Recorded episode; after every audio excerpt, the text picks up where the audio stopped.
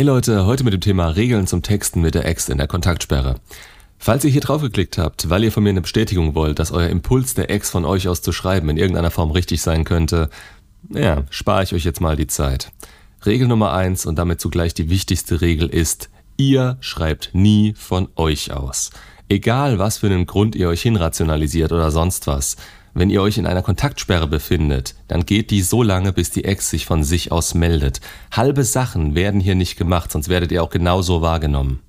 Und das ist in eurer Handlungsweise hin und her gerissen und so jemanden kann man nicht ganz ernst nehmen. Das Schlimmste dabei ist nicht mal, dass sie euch dann nicht mehr ernst nehmen kann. Das Schlimmste ist, dass ihr Cherrypicking betreibt, euren Gefühlen hinterherrennt und ihr euch im Nachhinein nicht mehr selbst ernst nehmen könnt. Also, ist eine Kontaktsperre das Mittel der Wahl, dann schreibt ihr erst wieder, wenn sie euch schreibt. Und die Kontaktsperre ist nun mal im Großteil der Fälle das Mittel der Wahl. Wann das nicht der Fall ist, könnt ihr euch im Video Wann nicht in die Kontaktsperre gehen anhören. Im Zweifelsfall schaut mal auf dem Discord-Server vorbei. Also, ihr beginnt die Kontaktsperre. Je nachdem, wie nah sie an der Trennung dran ist oder ob sie sich noch regelmäßig bei euch meldet, gebt ihr noch einen Rahmen vor, in dem sie sich bei euch melden kann bzw. darf. Dieser Rahmen besteht aus Ich-Aussagen und beschreibt, was ihr wollt und euch vorstellen könnt. Und dass sie sich unter anderen Umständen nicht bei euch zu melden braucht.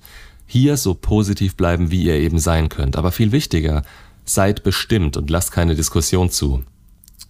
Das Gelaber aus der Ich-Form sorgt dafür, dass sie euch nicht widersprechen kann und es euch leichter machen wird, indem ihr keine Angriffsfläche bietet oder versucht, ihre Gefühle damit reinzuziehen.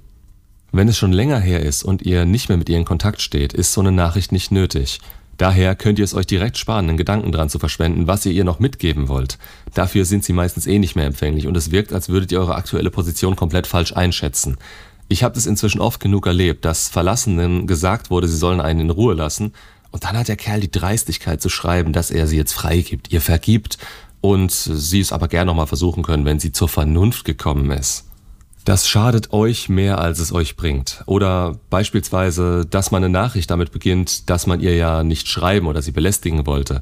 Nach zwei Monaten Funkstille. Würde man sich an das Gesagte halten wollen, hätte man einfach die Finger stillgehalten. Man macht seine Aussage durch seine Tat passé. Passiert oft. Also achtet beim Schreiben stark darauf, dass eure Handlung mit eurem Geschriebenen übereinstimmt. Denn noch so ein Beispiel. Sagt ihr ihr, dass ihr zurzeit viel zu tun habt und schreibt ihr dann immer sofort zurück bzw. wartet vom Handy, wie sie wohl darauf antwortet, dann stimmt es einfach nicht, dass ihr viel zu tun habt und ihr steigert euch in eure Bedürftigkeit rein. Das merkt sie dann durch eure Taten und nicht durch das, was ihr schreibt. Bewertet immer zuerst, was ihr generell macht und nicht unbedingt, was ihr jetzt schreibt oder preisgebt. Ist wie im direkten Gespräch auch. Man kann mit völlig unterschiedlichem Mindset zweimal exakt denselben Wortlaut haben. Dieser wird aber je nach Ausstrahlung und Kontext anders aufgefasst. Das ist Punkt Nummer zwei für euch. Bleibt kongruent. Klar ist nämlich, dass ihr beim Schreiben nicht so rüberkommen werdet, als wenn ihr vor ihr steht. Vieles wird so aufgefasst, wie ihre Stimmungslage gerade ist und wie viele Möglichkeiten ihr in euren Texten habt, die missverstanden werden können. Und wenn ihr einmal etwas schreibt, was falsch ankommt, baut die ganze Schreiberei nicht mehr darauf auf, was ihr geschrieben habt, sondern welches Gefühl sie dabei hatte, als sie das gelesen hat. Im schlimmsten Fall triggert ihr sie mit etwas, was früher schon ein Problem für sie war, und dann könnt ihr euch verändert haben, wie ihr wollt. Die sieht eure alte Version in euch. Und ihr tretet schnell in solche Fettnäpfchen. Das fällt euch teilweise überhaupt nicht auf, weil ihr euer Gegenüber nicht komplett einschätzen könnt. Ihr wisst nicht, worüber sie sich eine Stunde vorher aufgeregt hat, welche Gedanken sie sich zu euch gemacht hat oder ob ihr einfach einen Furz quer sitzt und sie wen braucht, an dem sie das auslassen kann. Ihr wisst nur, dass das, was ihr schreibt, Hand und Fuß haben muss. Ihr wisst, was ihr für Informationen rausgebt und müsst verstehen, dass sie auf keinen Fall falsch gedeutet werden dürfen. Daher Rat Nummer drei: Reduziert das Schreiben generell auf ein Minimum. Sprachnachrichten, Anrufe und final das Treffen. Wenn ihr länger als fünf bis zehn Zeilen hin und her schreibt und das häufiger als ein bis zweimal am Tag, dann gebt ihr zu viel von euch raus, was super gewirkt hätte, wenn sie es von euch im direkten Gespräch erfragt hätte. Ihr gebt damit eure Trümpfe raus und müsst hoffen, dass das reicht. Aber an anderer Stelle hätten die mehr Wert gehabt. Also wisst, wann ihr diese auszuspielen habt und wann ihr sie zurückhalten solltet. Klar sollt ihr auf Fragen antworten, aber wenn das Interesse offensichtlich wird, kann man aufs Treffen abzielen. Sagt sie Nein, wären die Infos an sie verschwendet gewesen. Und sagt sie Ja, mhm, genau dafür ist das Schreiben eigentlich da. Interesse steigern, bis sie euch ein Treffen zusagt und eigentlich nur noch auf die Frage danach gewartet hat. Ihr solltet aber auch wissen, wann diese Frage total unangebracht wäre. Grundsätzlich geht es bei der Kontaktsperre um Persönlichkeitsentwicklung, also so gesehen um Wertsteigerung, nur eben primär für sich selbst und sekundär für das Umfeld.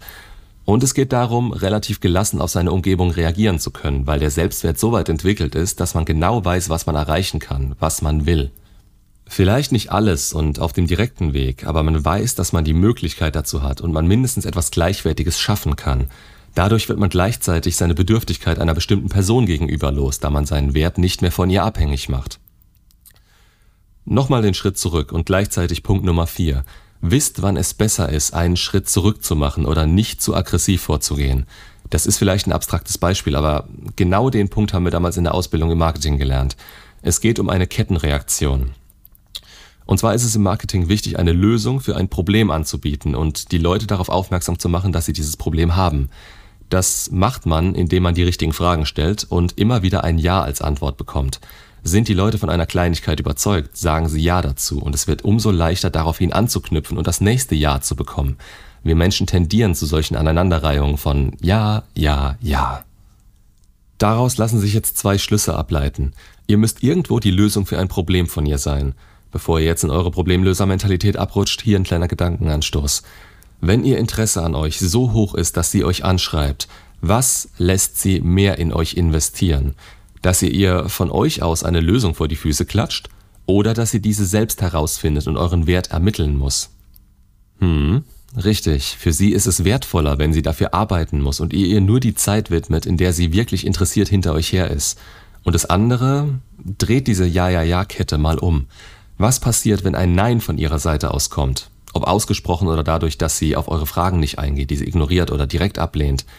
Das nächste Ja wird nicht mehr wie von selbst kommen und es sollte ein Zeichen für euch sein, dass ihr gerade etwas zu schnell wart. Fahrt bei einem Nein wieder einen Gang zurück und seid euch bewusst, dass sie es jetzt ist, die den nächsten Schritt machen muss. Sonst kommt ihr an der Stelle nicht weiter. Und den Teil habe ich im Video Nein und wie es uns beeinflusst schon mal gesagt. Nein heißt zwar nicht unbedingt gleich generell Nein, aber es heißt, dass ihr jetzt gerade auf diesem Weg nicht weiterkommt. Seid hier nicht zu gierig. Ihr sollt in der Kontaktsperre lernen, welchen Wert ihr habt und aufgrund dessen neutral das Interesse an euch einschätzen können. Nicht die leichteste Aufgabe, das ist klar, denn man kann sich selbst nie zu 100% genau einschätzen. Dafür braucht es manchmal auch den direkten Kontakt mit seinen Schwachpunkten. In dem Fall ist das möglicherweise die Ex. Und im Kontakt mit der Ex, wenn sie sich bei euch gemeldet hat, geht es einzig und allein darum einzuschätzen, wie hoch ihr Interesse an euch ist und ob euch das a etwas bringt und b von wie viel Wert das aktuell für euch ist. Also auf Deutsch, will sie euch, beziehungsweise ist dieses Interesse stark genug, damit sie wieder dahin kommen kann und hat sie euch mehr zu bieten als letztes Mal? Ist sie neutral gesehen mit euch ebenbürtig? Nicht vergessen, ihr habt euch verbessert. Wenn nicht, vergesst es direkt. Dann habt ihr dieselbe Dynamik zu erwarten wie letztes Mal. Äh, Punkt Nummer 5. Spiegelt ihr Interesse. Ich sag oft, spiegelt das Verhalten, aber das ist eher kurzfristig und im direkten Kontakt möglich. Wenn ihr ihr Interesse einschätzen könnt, dann könnt ihr es auch steigern, indem ihr euch auf derselben Basis mit ihr unterhaltet. Oder, wenn es zu wenig ist, indem ihr ihr mit klaren Worten wieder den Raum dafür gebt, das alleine zu steigern oder es sein zu lassen. Denn mit zu wenig Interesse könnt ihr auch nichts anfangen und nutzt die Zeit lieber weiter für euch selbst. Den Punkt Nummer 6 könnt ihr euch aus dem gespiegelten Interesse ableiten. Das sind generelle Grundregeln beim Texten im Dating-Kontext. Und zwar kein Overtexten und kein Doppeltexten.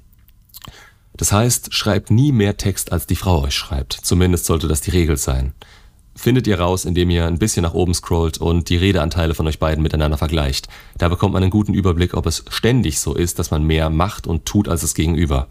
Wenn ja, ist es wahrscheinlich schon zu spät, um das abzustellen. Das ist dann eine direkte Änderung in eurem Verhalten und das kommt nicht gut an, also gewöhnt es euch von Anfang an an. Und wenn ihr was zu sagen habt, dann seid nicht dieser Irre, der ihr Handy dazu bringt, im Vibrationsmodus über den kompletten Tisch und ins Aquarium rutschen zu lassen. Lernt diese verdammte Sendetaste einmal zu drücken und dann erst wieder aufs Handy zu schauen, wenn sie euch geschrieben hat. Es geht dabei nicht darum, dass ihr euch zurückhaltet, sondern dass ihr diese Einstellung entwickelt, dass das Handy generell nur ein Mittel ist, ab und zu mal mit der Außenwelt zu kommunizieren. Kennenlernen kann man sich damit sowieso in den seltensten Fällen komplett. Dafür ist die Welt zu schnelllebig geworden und man bekommt an jeder Ecke eine Ersatzbefriedigung für eure Aufmerksamkeit. Nur wenn diese gezielt eingesetzt wird und sich in einem angebrachten Maß steigert, behält sie ihren Wert. Und zu guter Letzt, Punkt Nummer 7. Auch nicht unwichtig. Wann schreibe ich ihr zurück? Und die simple Antwort darauf, wenn ihr Zeit habt. Solltet ihr immer Zeit haben? Nein. Aber es ist lächerlich, wenn man euch sagt, dass ihr immer unterschiedliche Zeitpunkte abwarten sollt und mal so bzw. mal nicht sofort zurückschreibt. Nein. Sorgt einfach dafür, dass es natürlicherweise der Fall ist, dass ihr in unregelmäßigen Abständen Zeit fürs Handy habt. Wenn das mal nicht so ist, auch gut. Nur seid nicht derjenige, der auf ihre Nachrichten wartet und innerhalb von 10 Sekunden eine Antwort parat hat. Das zeugt davon, dass ihr den ganzen Tag nichts anderes macht, als auf eine Nachricht von ihr zu warten. Seid einfach nicht dieser Typ. Nutzt die entsprechende Zeit für euch. Dann habt ihr auch im direkten Kontakt Interessanteres von euch zu erzählen. Oder anders gesagt, sie kann Interessanteres über euch herausfinden. Bei jedem dieser Punkte sind folgende Punkte zu beachten. Unbedürftigkeit, Selbstwert, Frame. Wenn euch noch was einfallen sollte, gern ab damit in die Kommentare. Macht's gut und bis zum nächsten Video.